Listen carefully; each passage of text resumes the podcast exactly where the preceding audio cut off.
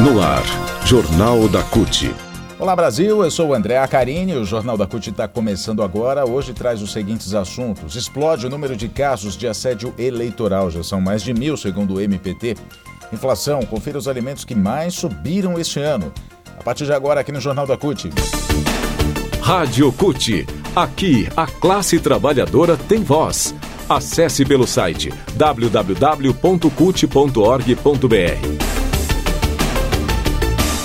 Nos três últimos meses, o governo de Jair Bolsonaro comemorou taxas de deflação, quedas de preços, mas o que caiu, o que mais caiu, foi o preço da gasolina. Os alimentos e o gás de cozinha, entre outros produtos básicos para as famílias brasileiras, continuam subindo ou caindo muito pouco em relação à inflação acumulada desde janeiro de 2020 como mostra uma lista de 50 produtos que mais subiram desde janeiro deste ano, feita pelo DIEESE. Os trabalhadores de menor renda, que gastam quase todo o salário comprando alimentos, não sentiram a deflação dos meses de julho e agosto, e de setembro também, até mesmo porque de janeiro de 2020 a setembro desse mesmo ano, enquanto a inflação disparava, o rendimento médio real do trabalhador encolhia, encolheu 4,27%. Em setembro, o, IN, o IPCA, aliás, né, o IPCA, que é o Índice Nacional de Preços ao Consumidor Amplo, foi de 0,29, menos 0,29%. Em julho, de menos 0,68% e menos 0,36% é, em agosto. Né? Isso segundo o IBGE. Mas essas quedas, elas não aliviaram a vida do trabalhador que ganha menos, que não consome gasolina, né? não compra gasolina, não tem carro muitas vezes, e continua sofrendo com os aumentos anteriores de quase todos os produtos, como alimentos em especial. Alimentos básicos e essenciais nas cestas dos brasileiros subiram muito. Alguns continuam subindo, inclusive, outros caíram pouco, mas todos continuam com uma taxa acumulada de inflação muito alta. É o que explica o técnico do Diese, Leandro Rori. Ele cita o arroz, por exemplo, que caiu um pouco, 1,2% de retração, mas acumula uma alta de 47,2% até agora, ou seja, essa mínima queda de 1,2% não significa quase nada perto do que já aumentou quase 50% até agora. Não é? O feijão registra alta de 50,5% no primeiro semestre eh, desse ano, né? aliás, do ano passado, no, segundo no primeiro semestre do ano passado.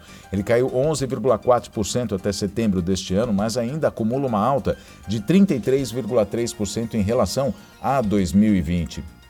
E aí tem outros produtos que continuam caros. Né? A abobrinha, por exemplo, subiu 146,8% de janeiro de 2020 até junho desse ano.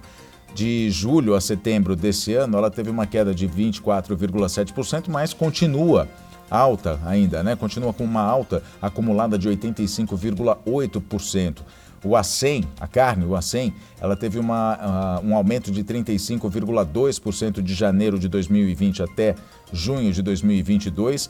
Teve uma queda de 0,4% em julho e setembro deste ano, mas continua com uma alta de 34,7%. Aí as outras, uh, os outros preços, né, na, na sequência aqui, o açúcar cristal que tem uma queda, aliás, que tem uma variação líquida, né, de uh, um aumento, na verdade, acumulado de 75,5%, alface 61,1%, o arroz que a gente já falou 47,2%, o azeite de oliva 31,3%, a banana d'água 51,3%, banana prata 61,5% e por aí vai. São preços muito altos que a inflação foi aumentando o preço durante esses tempos e a deflação que ah, a gente viu nos últimos meses, elas não resolveram o problema. Na verdade, os, o que acontece é que os produtos continuam, esses alimentos continuam com preço muito alto, impactando justamente em quem tem menor renda. Notícias. Nós seguimos aqui com o Jornal da CUT. Olha, já passa de mil o número de denúncias de casos de assédio eleitoral. Situações em que patrões tentam forçar os trabalhadores a votarem seus candidatos determinados. Todos os casos envolvendo o presidente Jair Bolsonaro e os seus apoiadores nos estados onde vai haver segundo turno no dia 30 de outubro.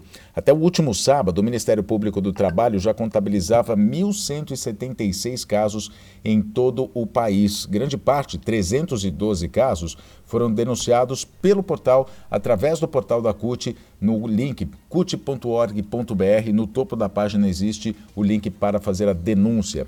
As denúncias, em geral, seguem o padrão de os empresários forçarem os trabalhadores a votar no candidato, ameaçando esses trabalhadores com demissão ou mesmo afirmando que se Lula ganhar, a empresa vai ser fechada. Mas ainda há os casos em que patrões querem reter os documentos dos trabalhadores para que eles não compareçam às urnas, né? Vão segurar o título de eleitor, a, também o RG, para que o trabalhador não vá votar no domingo. E ainda aqueles que constrangem seus funcionários, obrigando-os a praticar condutas que não estão previstas no contrato de trabalho. É o caso dos frigoríficos Serradão e Frigobete, lá em Minas Gerais. Essa empresa promoveu um evento, entre aspas, com os trabalhadores durante o intervalo de almoço na quinta-feira passada. A empresa pressionou os trabalhadores a vestirem camisetas com slogan e número de Jair Bolsonaro para participarem de uma forma compulsória, obrigatória, de uma conversa, entre aspas, também sobre o segundo turno das eleições. Aí teve inclusive o Mauro Lopes, que é um deputado federal apoiador de Bolsonaro, que foi fazer essa digamos, palestra né, para, os, para os trabalhadores, coagindo, tentando coagir os trabalhadores, falando inclusive barbaridades como igrejas vão ser fechadas e aquela série de fake news que a gente está acostumado a ver nas redes sociais, principalmente de apoiadores do presidente Jair Bolsonaro. Né? Um dos trabalhadores relatou à reportagem da Folha de São Paulo que a empresa, além de obrigar os trabalhadores a vestirem a camisa, prometeu doar um pernil para cada um dos funcionários que levasse o comprovante de votação na segunda-feira, caso Bolsonaro seja reeleito. Funcionários gravaram vídeos, inclusive, que mostram toda essa situação que a gente está descrevendo. Né? Um deles, uh, um desses vídeos, é possível ouvir o hino nacional. Um outro tem um homem falando sobre o fechamento de igrejas, que é justamente o Mauro Lopes. Né? No outro vídeo, alguém afirma ainda outras, uh, faz outras fake news. Olha, os casos têm crescido exponencialmente. Em 2018 foram 98 casos dessa natureza, quatro anos atrás, envolvendo patrões que forçam seus trabalhadores a votar em Bolsonaro. O crescimento em relação a esse ano foi de 454%, segundo os dados do MPT. Os casos vêm crescendo ao longo dos dias, mesmo com as denúncias vindo a público, vindo à tona, e o Ministério Público do Trabalho agindo para autuar essas empresas infratoras. A região sudeste tem o maior número de casos, são 477 até agora. É a maior parte, né, sendo que o estado campeão é Minas Gerais, com 316 casos. Na região sul foram denunciados 339, depois veio o Nordeste com 198, Centro-Oeste com 105 e Norte com 57 denúncias. E a gente lembra que essa prática é crime, o voto é secreto e é direto. Eleitores escolhem em quem votar de acordo com suas convicções políticas e expectativa de que país querem para o futuro. E podem manifestar seu, seu pensamento de forma livre, porque têm direito à vida privada e à intimidade. A Constituição brasileira garante e protege essas liberdades individuais, que são expressão da cidadania. Patrões que ameaçam demitir quem não votar no candidato que eles determinam está cometendo crime eleitoral e isso está previsto na Constituição Federal. O artigo 5 diz o seguinte, no parágrafo 8: Ninguém vai ser privado de direitos por motivo de crença religiosa ou convicção filosófica ou política. O artigo 14 reforça que a soberania popular vai ser exercida pelo sufrágio, pelo voto universal, voto direto e secreto com valor igual a todos. Isso significa que ninguém deve se submeter à ordem ou à coação na hora do voto. O assédio eleitoral ou a compra de votos também está descrita como crime em lei pelo artigo 301 do Código Eleitoral.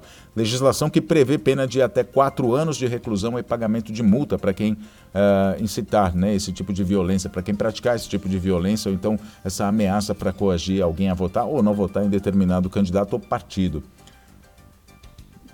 Outro ponto também, como a gente viu agora no caso desses frigoríficos de Minas Gerais, né, os patrões não podem oferecer nenhum benefício ou vantagem a alguém que busca uma vaga ou obrigar um trabalhador a vestir uma camiseta de um candidato. Isso é considerado abuso do poder diretivo da empresa.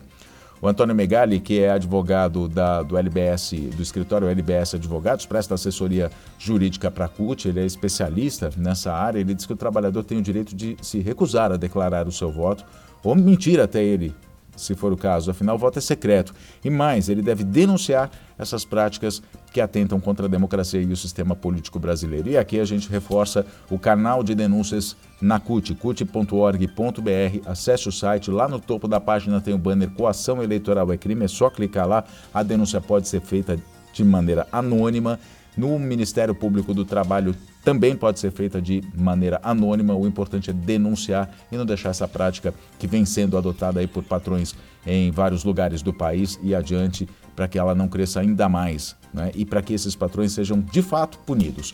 Jornal da CUT fica por aqui. Muito obrigado pela sua companhia. Nos falamos na próxima edição. Até lá.